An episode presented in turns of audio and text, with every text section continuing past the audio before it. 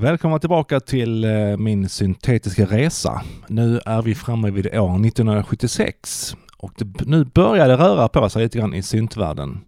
För nu dyker nämligen Jean-Michel Jarre upp på scenen. Eller bara Jarre som jag brukar kalla, kalla honom.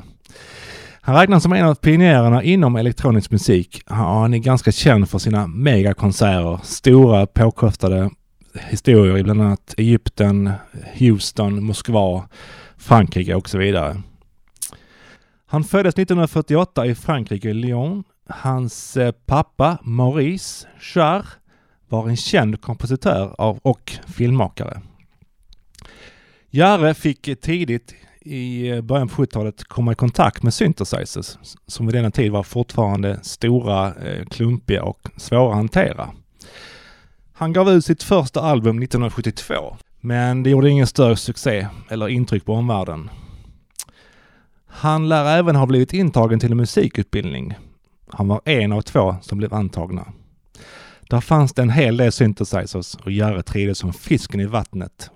Genombrottet kom år 1976 med albumet Oxygen.